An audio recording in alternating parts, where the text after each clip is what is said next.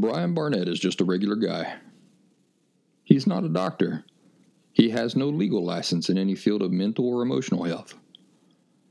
Brian Barnett merely shares the insights he's gained from his personal experiences for anybody who may choose to use such information as he or she personally chooses, while accepting full responsibility for his or her own individual thoughts, feelings, behaviors, and actions. Brian Barnett assumes no responsibility whatsoever for anybody's individual choice to expose himself or herself to any information that Brian Barnett shares. And by listening to this program, you're acknowledging that you, and only you, are responsible for your own thoughts, feelings, and actions.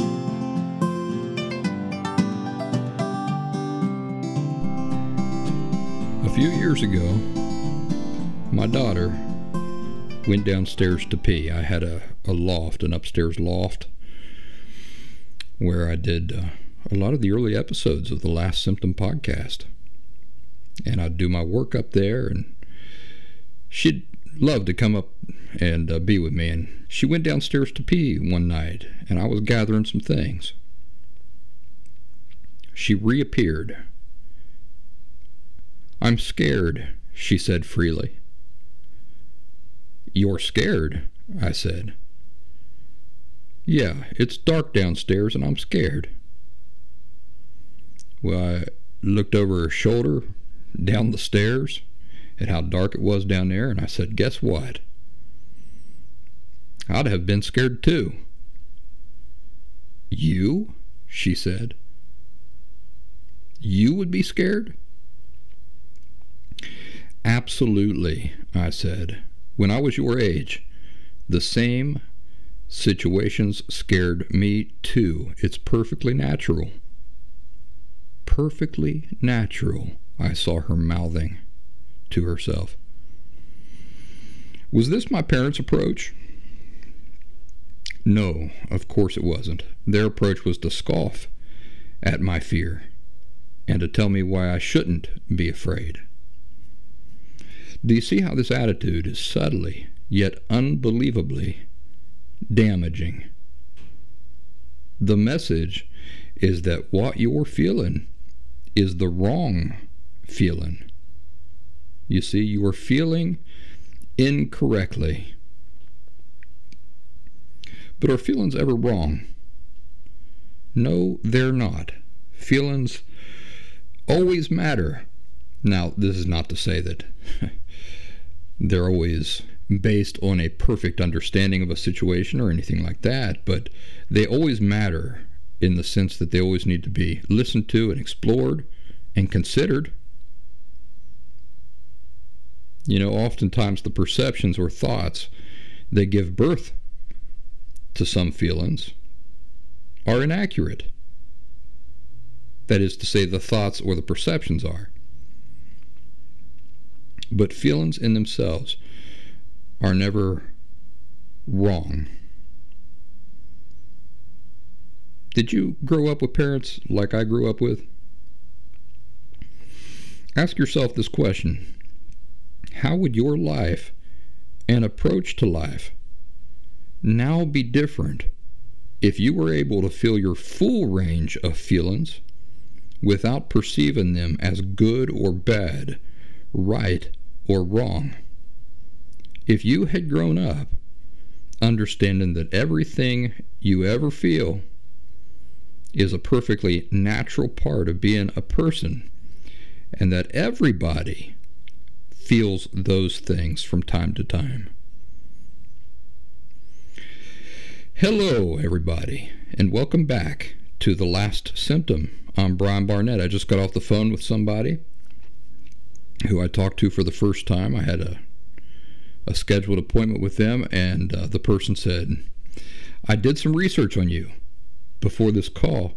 She said, Some people think that you're God incarnate, and other people think that you are the devil who just crawled out of hell. so, well, I must be doing something right. so, uh, I'll wear that with a badge of honor. Brian Barnett, that's my name, and I'm the one who created the last symptom. I once had borderline personality disorder affected my life as thoroughly as it's affecting any of your lives out there listening. And now I really don't have it. This person I was talking to also wanted to ask me what I thought about all these other voices on the subject of borderline personality disorder, particularly the person I, I reckon uh, who come up with DBT, which uh, stands for Dialectical Behavioral Therapy. And my response to this person was show me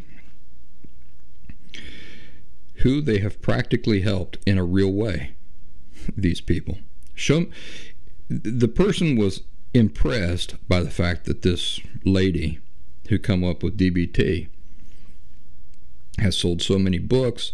When you do a Google search on her, her name comes up everywhere, um, and all of these things. And uh, so that was my that was my response. Okay, if that's what's important to you, that this person is the most, that her name is most associated with borderline personality disorder, and she invented DBT. Please explain to me if if she's the most well known and her books are in everybody's bookshelves, why are there not more people that have authentically and fully rid themselves of borderline personality disorder? Isn't that what you would expect to see? Or is it possible that being the most well known and selling the most books is horseshit? and and really doesn't matter. That's really not the thing that matters. Do you know what matters? Results. Results matter. Well, I'm happy to tell you that in the three years I've been doing this, I've been seeing people uh, experience real results. In fact, there's one person right now who uh, I consider uh, she, the person is a is a close follower of my work of the last symptom. I consider her all but but cured. Now, that's not to say that she's got nothing left to do, but uh, as I mentioned to uh, either her or somebody else recently, it's useful to think of being cured in terms of like a black hole. So, do you know what the event horizon is of a black hole?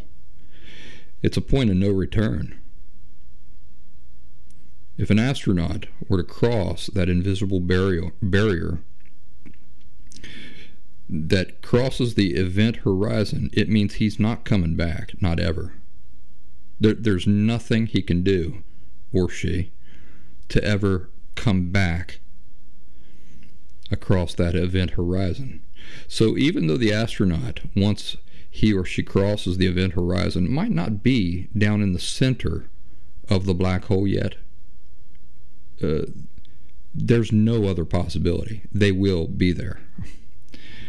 So uh, uh, that's that's my con- that's the way that I view this person here who has been following me pretty heavy and been doing some really good work over the past few years. Is that she may be nervous about proclaiming herself cured, but she's crossed that event horizon. So it, it's all but sure. But anyway, uh, that's uh, I, am very proud of my work. Uh, and let me tell you a little bit about my work. Uh, thelastsymptom.com is my website full of free resources and there's some modest paid resources there too. I really hope you'll take advantage of it. Thelastsymptom.com. Of course, I have a, uh, a healthy, um, growing uh, educational group on the Locals platform.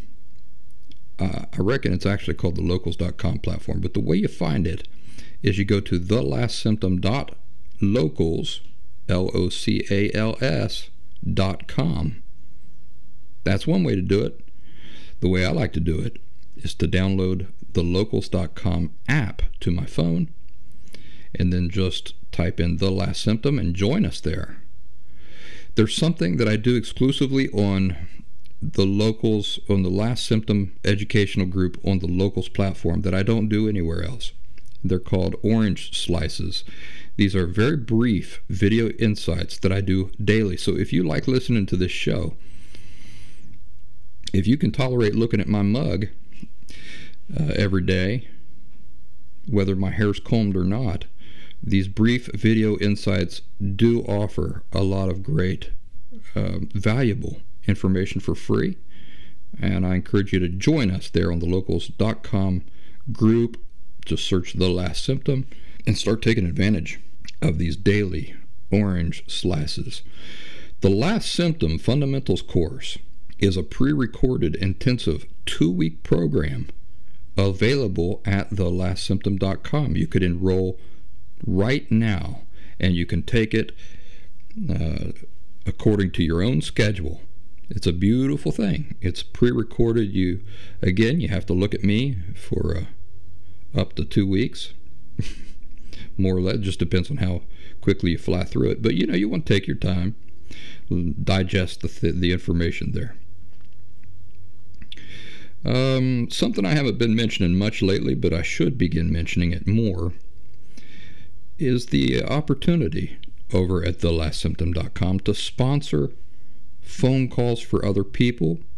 You can sponsor seats in the Last Symptom Fundamentals course for other people. And of course, you can donate to support my work. Those things continue being an important support system for the work that I do. So if you value what I do, if you'd like other people to benefit um, as well who might not have the financial means to do things like you know pay for a phone call with me or uh, take the last symptom fundamentals course. But you, if you do have the the financial means, it's a it's a nice thing that you can do. Uh, I just had somebody within the last two weeks. It had been a while, but somebody sponsored a seat in the last symptom fundamentals course, that intensive course I was just talking about. That is superior, by the way, to DBT. There's no contest. Um, and I held on to that for a couple weeks to see who might be in need of that and, and might fit the right criteria for that. And I'm happy to say that I handed that sponsorship out to the to a deserving person here just this past week, and that person was thrilled. So it's kind of unfair. I get to see the joy and the the relief of the people who receive these sponsorships. Um, and a lot of times the people who sponsor the the thing don't get to see that. But uh, maybe I should start telling you all about that more often. Got a couple of stories to tell you today because it's been a while. I wanted to tell you about my friend Jordan. I've talked about him in the past. He was uh, killed in a car accident back in 2005. He was my best friend. But uh, there was a, I was just telling my little girl this story the other day, and I thought, boy, I bet my audience would love to hear this story. So here we go. As some of you know, Jordan lived in a barn. Yeah, his family lived in a barn in Appalachia.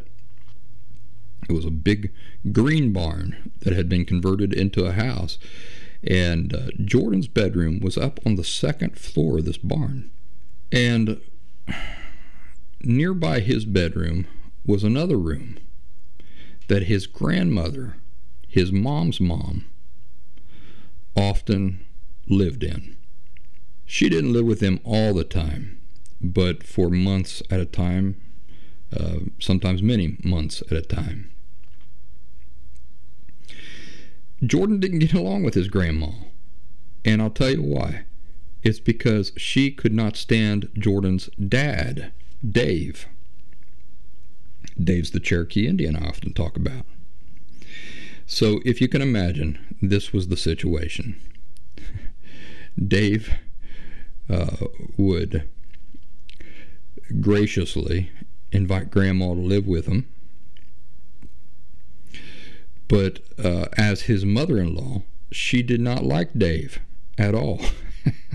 it was kind of a weird situation. Now, Dave was just such a cool guy and so gracious to everybody that uh, despite the animosity between his mother, mother in law, and himself. He always treated her very well. During this time, uh, I was into sewing, believe it or not. Kind of experimental sewing, like just to see if I could make things. I would cut up certain articles of clothing and then repurpose that material to make things for myself. So I had made myself a Spider Man costume, a black Spider Man mask and gloves, and uh, big white eyes. So black mask I pulled down over my face and had these great big white eyes. I don't know if you guys know about Black Spider Man, but if you don't, you can duck, duck, go a picture of him. Well, one of these days that I was over there visiting at the barn, I had brought this mask over and showed it to Jordan. He was just thought it was the most awesome thing in the whole world, and uh, we were there taking turns putting it on and stuff. And and he got this bright idea. He said, "You know what?" He said it would be hilarious if you crawled out my window, crawled across the awning there, the back awning over to grandma's window and tapped on her window just to to play around with her a little bit. And I said, I'll do it. He said, Really? He said, well, Okay, let's do it. So he had me put on the black Spider Man mask, the gloves. He gave me his black leather jacket. He said, Here, put this on. I put that on. And he had a, uh, a BB handgun. He said, Take this, take this, just to really dress me up and make it look great. So then he opened up his window, and I crawled across that awning. We, I was probably 11 at the time, 12, something like that. Crawled across this awning, and I took that BB pistol and I tapped on Grandma's glass, and she looked up with a start. I could barely see out of these white eyes of the Spider-Man mask, but I could see that she was startled and she jumped to her feet and she started screaming for Jordan, Jordan, Jordan, Jordan. So I scrambled back like a madman, got back in Jordan's window, got the mask off, got the jacket off just about the time that Grandma come running in. Jordan, Jordan, you got to come and see this. He says, What's going on, Grandma? She says, I don't know, there's something out on my outside my window and uh, we're just trying our hardest not to laugh. Uh, really, Grandma? What what did you see out there? I don't know. She said it it looked like a black dragon. And uh, now we're really trying not to laugh. Uh, black dragon, Grandma? That's crazy talk. It's okay, Grandma. It's okay. So we calm her down. She goes back over her bedroom. Jordan says, "Do that again." I said, all right. So I put on the mask, put on the jacket, climbed out the window. We were just laughing so hard. We just can't believe how funny this is. I go across the awning, get to grandma's window, do the same thing, tap, tap, tap on her window. She jumps up, scared. Jordan, Jordan. I race back to Jordan's window, climb in, take off the jacket, take off the mask, everything, just in time for her to get in there. It's that black dragon, I swear. She says, I saw, he looks out the window. He's playing this upright. And Jordan looks out the window. He says, I, I don't see anything, Grandma. She says, No, I swear it was it was outside my window. And when I started calling for you, it jumped down off the the roof and it run into the woods. Oh my God. We're, you got to imagine, 11, 12 years old, uh, we just, we're ready to die laughing. We, we just can hardly contain ourselves. So we get our kicks, get our laughs. We we decide that's enough. About two months pass, and we've totally forgotten about this. And we're out riding around with Jordan's family one day, and he's uh, Dave's driving, and Dave goes to drive us back to the barn. He drops off uh, his wife, drops off grandma, and he says, Boys, you stay with me here for a second. He said, I want to take you into town to uh, McDonald's. I just, just the three of us. Oh, well, that sounds amazing. Sounds good to us. So we get into McDonald's, we get our food, we sit down. I wish you could see the way Dave was, just his nature. He was he just never got excited about anything. He was always calm and cool, but he had this deep baritone voice like this. Boys, I'd like you to stay with me. We're going to go to McDonald's, just the three of us. So as we sat down, he says, uh, we're eating our food, and he says, uh, I, I got a question for you boys. Yeah, what is it? He says, What can you tell me about black dragons?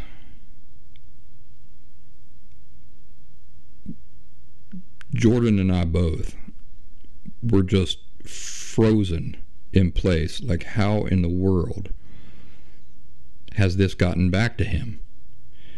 And uh, we said, Black dragons. He says, Yeah. He says, uh, Grandma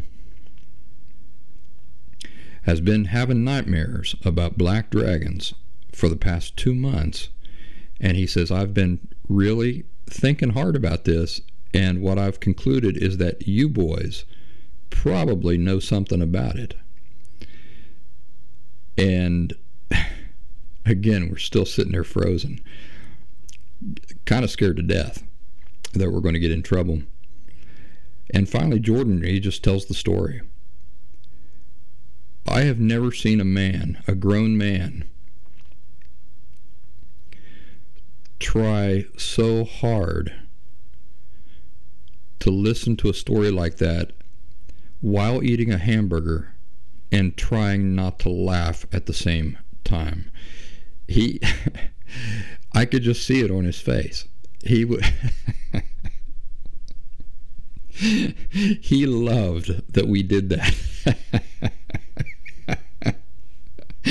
and finally, this great big smile spread across his face, and he said, That's the most awesome thing.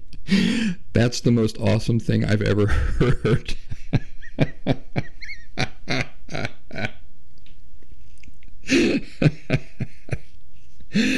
oh, brother. What a cool guy he was. He said, uh, All right, you boys know you cannot ever do anything like that again. He said, But I'm not going to tell your mother. he said, This will just be, be, between the three of us. And so, and so it was. Uh, eventually, Grandma stopped having nightmares about black dragons on her on the awning outside her window and the, the dragon jumping off the awning and running down into the woods and and it was forgotten about except for uh, between the three of us. Uh, that story would pull that story out, dust it off, and tell it to each other every few years and just get the biggest old kick out of it. All right, so there's my story about black dragons. I got another story for you at the end of the show. Uh, but before we get into that, let's talk about some emotional health related things. Can you solve riddles? A member of my education group, not too awful long ago, says, uh, You know, I'm really confused about something. Let's say that there's a man and uh, he continually does things to upset his wife. She says, I, I, What I don't get is if he loves his wife, why would he continually and regularly, regularly do things to upset her? Have you solved the riddle yet? Let, let me give you the riddle again. If a man loves his wife, why would he continually do things to upset her? Have you solved it? If he loves his wife, why would he continually do things to upset her? It's a contradiction for a reason. But the answer to the riddle is incredibly simple. The only thing that complicates people's ability to see the answer to this riddle is denial. The answer is that he doesn't love his wife. It's almost like Sherlock Holmes, right? It's like if you eliminate every possibility that that just cannot exist, then the the remaining possibility, no matter how unlikely, well, in this case, not unlikely, but in this case, the remaining answer, no matter how m- much you don't want to hear it, is the right answer. He doesn't love his wife. That's the answer. You see, love doesn't continually and regularly behave that way. The answer is that he doesn't love his wife. Have you ever heard of the following saying? When somebody consistently behaves as if they don't love you, listen to them or believe them. Something to think about. Remember, authentic love always behaves in certain ways and never in others. There are endless numbers of different types of artificial quote unquote love, which is not even really love, with their endless selfish and unhealthy reasons for existing. People thinking or feeling that they are in love is not in any way evidence that anybody is really experiencing love. You see, we live in a world that wants you to believe that love is identified by what you feel. And that's a lie. Love is not a love is a quality. Love is not just a feeling. What are some other qualities? Well, I've talked about it before. Honesty is a quality. So if I just feel really honest, but I go around lying all the time, can I say can I realistically say that I'm honest? I'm an honest person? No, of course not. So why people think that love as a quality is any different is it bewilders me sometimes. But they do it.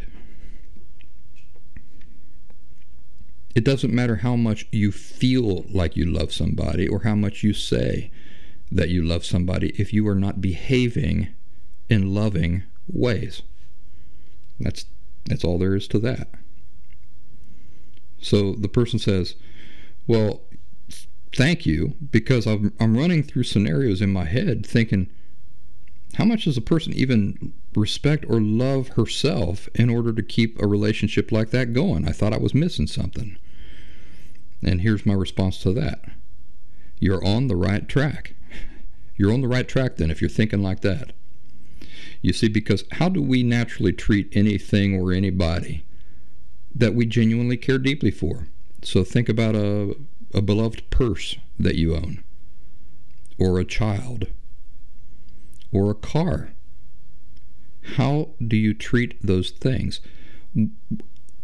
what do you let's say it this way how do you permit other people to treat those things if you genuinely care deeply for that thing or that person. You see you don't tolerate others mistreating those things. What what what do you do instead? What do you naturally do if somebody is mistreating those things? And you genuinely care deeply for it. Well, you step right in to protect and defend it, don't you? Or you try to get that thing or that person away from that that dangerous or unhealthy influence. So here's another riddle for you. Why would anybody who genuinely likes herself or himself remain in situations where somebody else is detracting more from their happiness more than contributing to it. What's what's the only possible answer? You see, the answer to the riddle is only difficult if a person's in denial. Otherwise, it's not hard at all. It's it's totally obvious.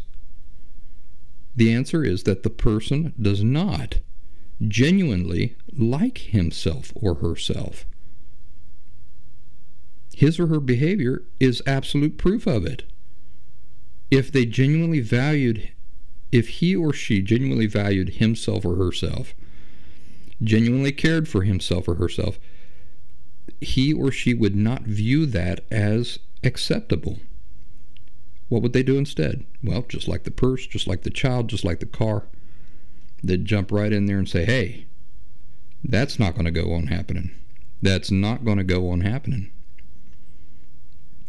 So the only uh, occurrence or the only situation where you would have this happening and the person just sit there taking it is that they don't genuinely like himself or herself. You see that that's the way people behave when they don't genuinely care about a thing. Let's talk about medication.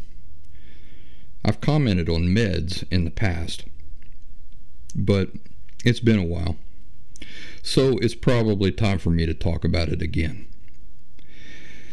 I myself took meds for OCD at the early stages of my personal road to, re- to authentic recovery. And I'll be honest with you, they seemed to help a bit as far as me being able to focus on the things that I needed to focus on. But as I've said in the past, almost verbatim, there's no reason for anybody to take meds for borderline personality disorder. You see, there's no logic to taking medications for borderline personality disorder at all, since borderline personality disorder is a problem born of erroneously learned underlying attitudes and perspectives. Now, I got to be careful with the subtleties here because I'm not telling you not to take meds. I want to make that clear. I am not saying don't take medications. I'm just saying there's no logic to taking them for BBT, BPD as if they're going to cure borderline personality disorder itself.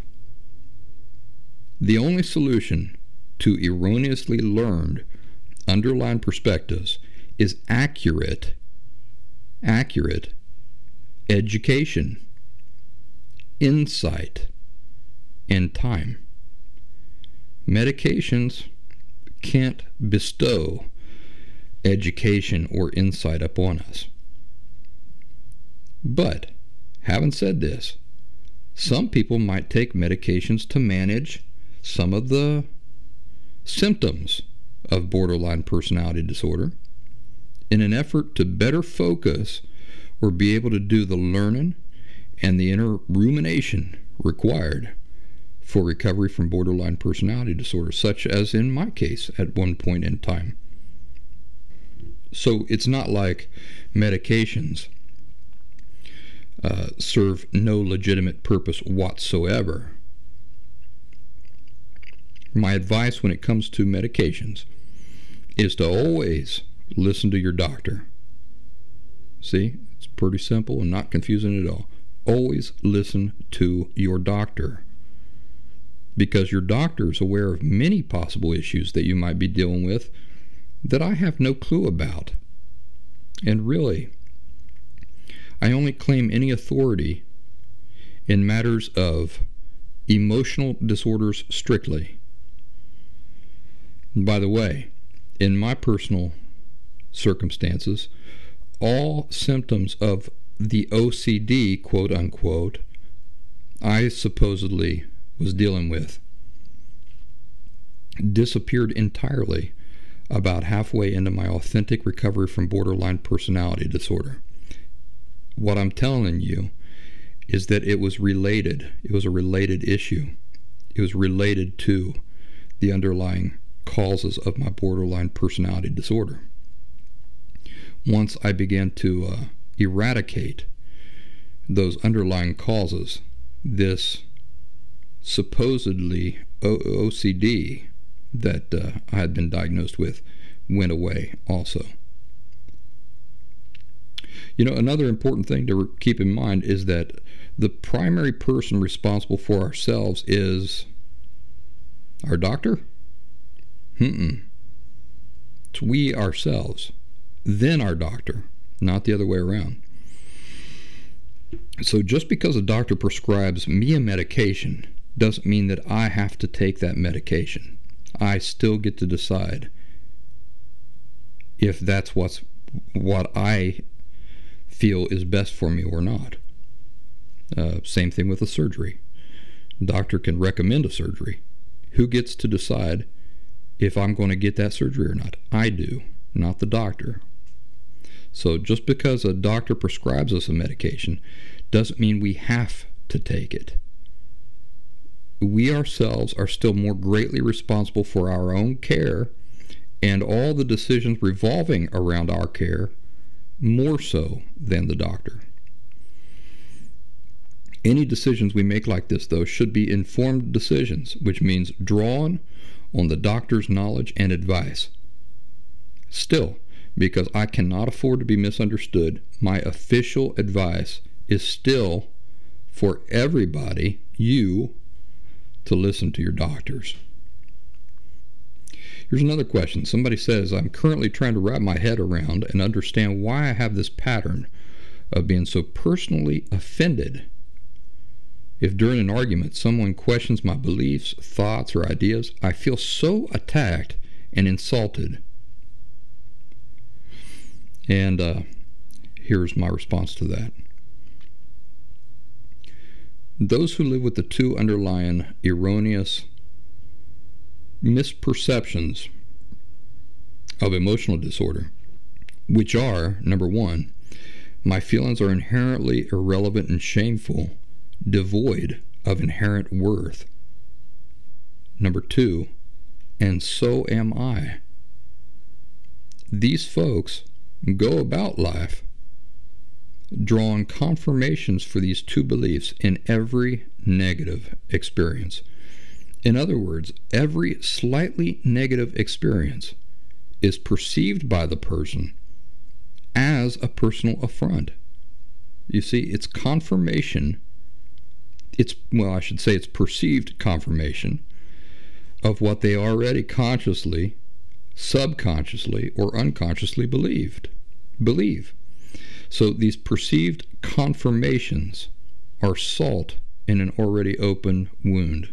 Now, what's the opposite? What is the direct opposite of the two beliefs that form the foundation of emotional disorder? They're this number one, my feelings always matter, inherently matter. Number two, I have inherent value. Now, does this person walk around overly sensitive? interpreting everything as a personal affront, as an attack, as an insult? No. No. A person who knows that their feelings always matter and that nobody else has to validate those feelings, by the way, if you're an adult. Because uh, healthy adults validate their own feelings. And that as a human being, their worth is an inherent quality to them, that it's not based on whether somebody agrees with us or not, or whether somebody likes us or not, that we just do have it. Eh, you, that does not translate into an insecure, overly sensitive person. It's the two beliefs, the two healthy beliefs at the root of emotional health that create uh, security, assurance, and um, and the exact opposite of what you see in people who uh, are overly sensitive and, and emotionally unhealthy. Somebody asked me, uh, "Can I recover from uh, my emotional disorder?" If I'm stuck in the same house with my parents, being that they're the ones who caused me to have this emotional disorder in the first place? So that's a good question. I know that uh, over the years of me working with the last symptom, I've dealt with uh, many people who are in these sorts of circumstances. So chin up. You can still recover even if you're stuck in the same environment that created your emotional disorder in the first place. There'll be challenges. There's no doubt about it. But think about this nobody's recovery is without very difficult challenges. So it's not like uh, you're experiencing challenges, but somebody who lives alone is not. In most situations, the answer would be to distance yourself physically from anybody who's not good for you. For example, in my circumstances, I physically stopped allowing certain influences into my life. This was a great uh, help uh, in my own recovery. I stopped communicating with certain people. I stopped allowing them to communicate with me. And I stopped allowing their company in any way. You see, I knew that uh, in the interest of my authentic recovery, I couldn't afford to allow those people and their influences the opportunity to pull me back into unhealthy ways of thinking or to prevent me from escaping it. In the case of people who are still physically stuck in the unhealthy environment where physical distance is not a possibility, the answer then is to create emotional distance. Do you understand that nobody can make you emotionally engage with anybody that you do not want to emotionally engage with? You have that power and control. You can create your own distance and space, even when trapped in the same house with people. So a person may share the same house with their unhealthy parents, but this doesn't mean that she has to engage with them as he or she has usually done up to now. The same principles of setting up boundaries and consequences apply. A boundary can be as simple as I, I won't allow myself to be talked to in a certain way. And a consequence, the enforcement of the boundary, can be as simple as if you ignore my boundary, which you're free to do, but there will be consequences. If you do that, I, I won't participate in further discussion with you. You see, nobody can make you participate in a conversation, even if you're sitting there just w- listening to them flap their mouth. Nobody can force you to engage in the conversation. Only you can choose to do that for yourself. So anytime you catch yourself in the middle of an unhealthy back and forth, remember, you chose that because you could just simply stop talking at any time. This is just a quick and simple example. Nobody who does not fully understand what healthy boundaries are, how to implement them, how to uh, follow through on consequences, how to create and stick to consequences, which is the enforcement of boundaries, is going to be successful in the scenario of being physically stuck around unhealthy people. So it's imperative that anybody who is in such a situation study, study, study the principles of healthy boundaries until you understand it completely and intuitively. The person stuck in a home with poor emotional influences who fully understands healthy boundaries combined with the law of individual inherent rights, responsibility, and authority can be as successful in their recovery as any other person who's able to physically create distance between themselves and these influences. It, different challenges, but not more difficult challenges, just just challenges of a different nature. Well, I'm going to kind of keep the show short this week, although I'm looking at the clock here doesn't look like it's going to be that short. But I, did want to tell you this story. It's a beautiful story. Uh, I don't get to share it with too many people. In fact, when it happened, I thought, who's going to believe this?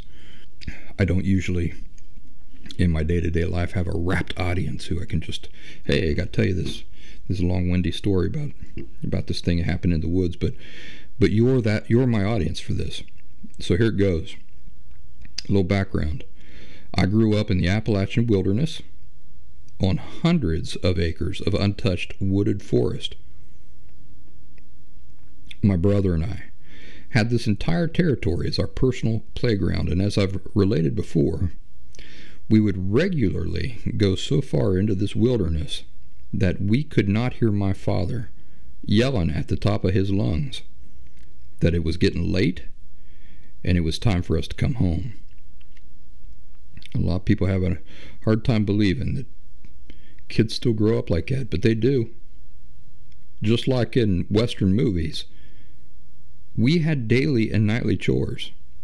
A couple of mine, as the oldest child, was to go down over the hill every night with a couple of buckets and draw water from a naturally occurring fresh water spring. This was not a well. This was a natural spring. Water naturally bubbled up from a hole in the ground and it would come up as clear as you can imagine. I think I've told you in the past. Uh, good water is not tasteless. Good water has a taste, and it's the taste of minerals and other things that it, it brings up from the ground with it. That's why, you know, when I drink bottled water today, it's good water, but I always catch myself thinking it has no taste. And I think a lot of people in the modern world are used to water not having a taste. But fresh, naturally occurring spring water has a it's almost a sweet taste to it. So every night uh, I would go down to this freshwater spring. It was just a hole in the ground, maybe four feet deep. If you stuck your arm into it, you could touch the bottom. And from this hole came frigid, crystalline water. We had no usable running water in our home when I was growing up. We, my father did have a well dug. Uh, they went down, I think, 2,000 over 2,000 feet before they hit water, and we couldn't use that water. It was just too had too much rust in it. Um, so once we before we had that well dug, we just used outhouse all the time. Uh, an outhouse is a latrine, and uh, it was the old style. It wasn't like the the new ones that are um, that work by composting and stuff like that. It wasn't it wasn't that fancy. Um, once we got the well dug, we could use that water for flushing our commodes, and but that was about it. You know, you didn't even want to take a bath in that water. It was just too had too much iron in it, too much rust. So we had no usable running water in our home. So with the water I drew up from uh, this fresh water spring in buckets, we would drink. That was the water we used to drink. It's the water we used to wash and it's the water we used to cook. My other chore in the wintertime was to have enough firewood collected on our back stoop to get us through the night and the next day. We heated with a wood stove. This often required me to break out the splitting axe and chop firewood. And this was a job that I thoroughly loved. It was a job that, although very physical, also required an intuitive understanding of the nature and properties of wood, the ability to, to look at a chunk of firewood and read it, so to speak, so that you could then strike it in just the right way that it would split on the first swing. It's a real art, a deeply satisfying art. It was exercise for both the body and the mind. So I tell you all this simply to paint a picture for you of the setting that my life took place in when I was growing up. Our home was tucked up against the woods, and we kept our woodpile back behind a shed that was tucked even further back in the woods. One night, during a blizzard, it had gotten late, and I realized that I had not yet done my chores. I'd have to do them in the dark. For a kid who worked so often in the dark, you would think that headlamps or flashlights would have played more into these stories, but they didn't. The only flashlights I remember us having around the home were bulky, cheap, dollar store type flashlights that were anything but dependable. And forget about headlamps. As far as I know, they didn't exist like they exist today. Those were specialty items that were also bulky and crude, and as far as I knew, they were reserved for coal miners and spelunkers in National Geographic. So I did a lot of work in the dark using my own two peepers, and all things considered, I could see pretty dang well using only my own two peepers. I threw on a jacket, my gloves, and I trudged through the deep snow that night into the woods and back behind the woodshed. How to describe the deep woods on a snowy night? It's living poetry. Everything is perfectly still and quiet. Beyond any stillness or silence that you can imagine. Have you ever heard a snowflake land on the ground? In the deep woods, in the night, you can. Another phenomenon that happens in the deep woods with a proper blanket of snow is that if your eyes are conditioned to the dark, the snow reflects even the slightest amount of moonlight and starlight so that you can see all around you. Now, we're not talking about seeing in the same way that you do with daylight, but rather, I'm talking about seeing through the woods in tones of muted white, dark blues, grays, blacks, and silhouettes. I had my arms half loaded with firewood, still reaching out for more when I got the distinct feeling of being watched. Have has that ever happened to you? I had been so caught up in the beauty of the woods on that snowy night that I hadn't realized it until now, but I felt like I was being watched.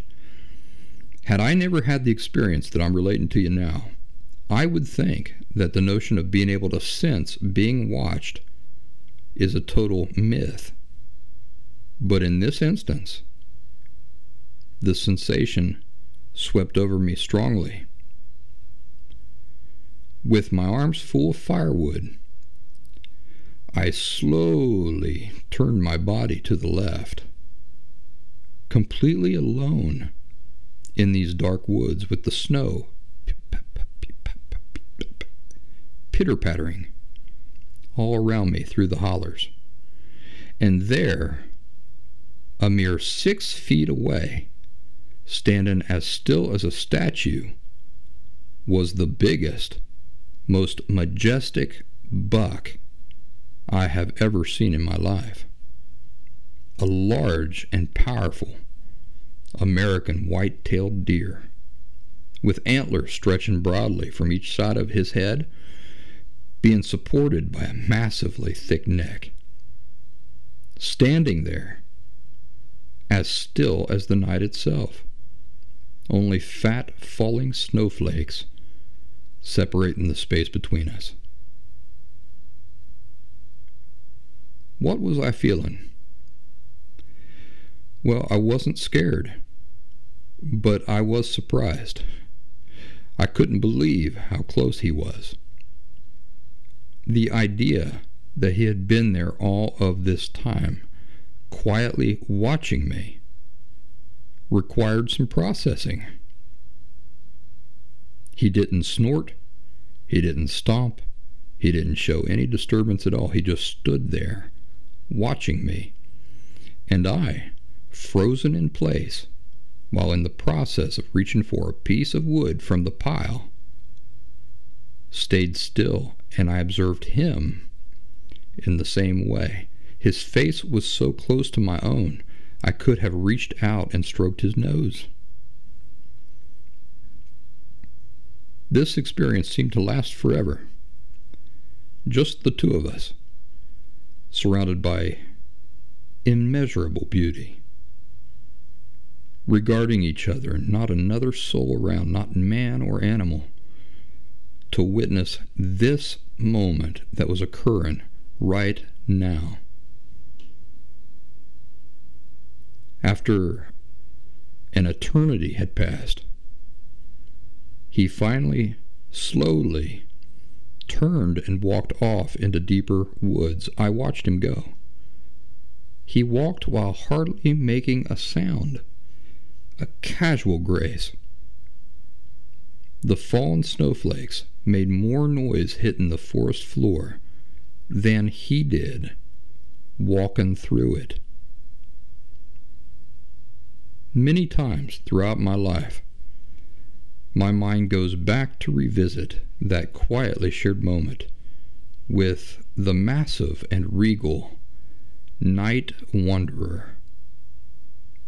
An already perfect night and experience made even more unexpectedly perfect by this fellow inhabitant of the woods who, for whatever reason, stopped to observe me for a while. Música